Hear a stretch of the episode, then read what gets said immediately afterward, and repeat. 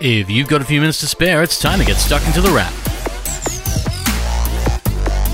It's January 2021, and you're tuned into The Wrap, Australia's fastest technology roundup. And while we're normally getting our step count up at CES in Las Vegas, this year we're touring the show floor of CES from our very own homes, because CES is virtual this year. It's still happening, but only in a fully digital way, as the coronavirus forces the hand of the world's biggest tech show and forces journalists to stay from home and report from there. That's making for one of the more unusual and comfortable consumer tech shows yet, but one that still offers plenty of technology previews for the year, much of which has to do with your computer. Yes, that thing you use from home for work a little bit more than normal, or play every so often, is getting some changes this year, as computers come to CES in a big way. Maybe it's because we didn't get a Computex last year, it got pushed to this year, or because the work from home movement is inspiring companies to release their gear with gusto. But many a laptop is being launched at CES, and even what's on the inside. And that's actually a good place to start, because it is what's on the inside that counts, and what's on the inside is very important at CES this year, with launches by Intel, AMD, and Nvidia,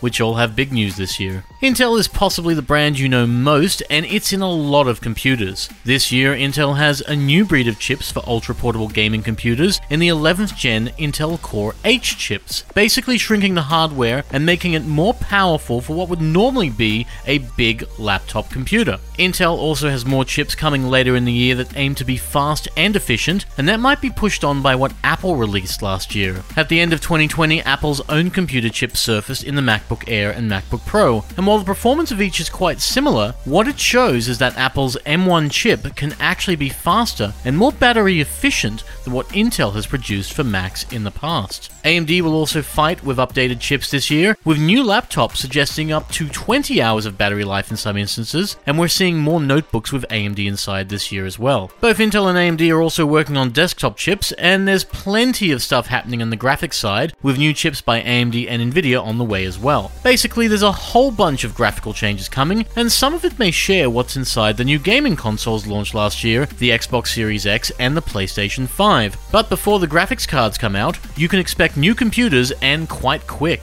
Acer has a few new computers on the way across the Aspire, Nitro, and Predator lines, with big graphics for the Nitro gaming laptops, while the Predator will see performance pushed into a small laptop using that aforementioned Intel chip made for ultra portable gaming, complete with a fast NVIDIA graphics chip as well. Asus announced that its business grade, consumer grade, and gaming grade laptops would be coming out in the next couple of months in Australia, and it's doing some rather experimental things. For starters, it has an ultra portable gaming computer the ROG Flow X13, plus a dual screen 15 inch laptop, not just for gamers, but for everyone else too. Asus is really playing with that dual screen concept this year, with a 15 inch model including a 14 inch tilting screen that's also a touchpad, plus a 14 inch version that includes a 12 inch screen pad. Dell has computers for the commercial and workstation world, plus for gamers and pretty much everyone else, as Dell and Alienware both talked up releases across laptop and desktop. And Lenovo has a ridiculous amount amount of laptops coming, some of which might feel a little more experimental than you might expect, including an 8 inch laptop with a bunch of high end specs and a full HD screen, a 14 inch Yoga Slim with an OLED screen, a ThinkBook with a large electronic ink screen on the back, not unlike a supersized Kindle that can run apps without opening the computer, plus a way to charge computers wirelessly using only an optional charging mat. No need to plug it in there, you just leave it on the mat and it will do its thing. There's also stuff happening in computer accessories, with more monitors from everyone including LG and Dell, and technologies such as mini LED and OLED, technology coming to TVs that's also coming to desktop screens too.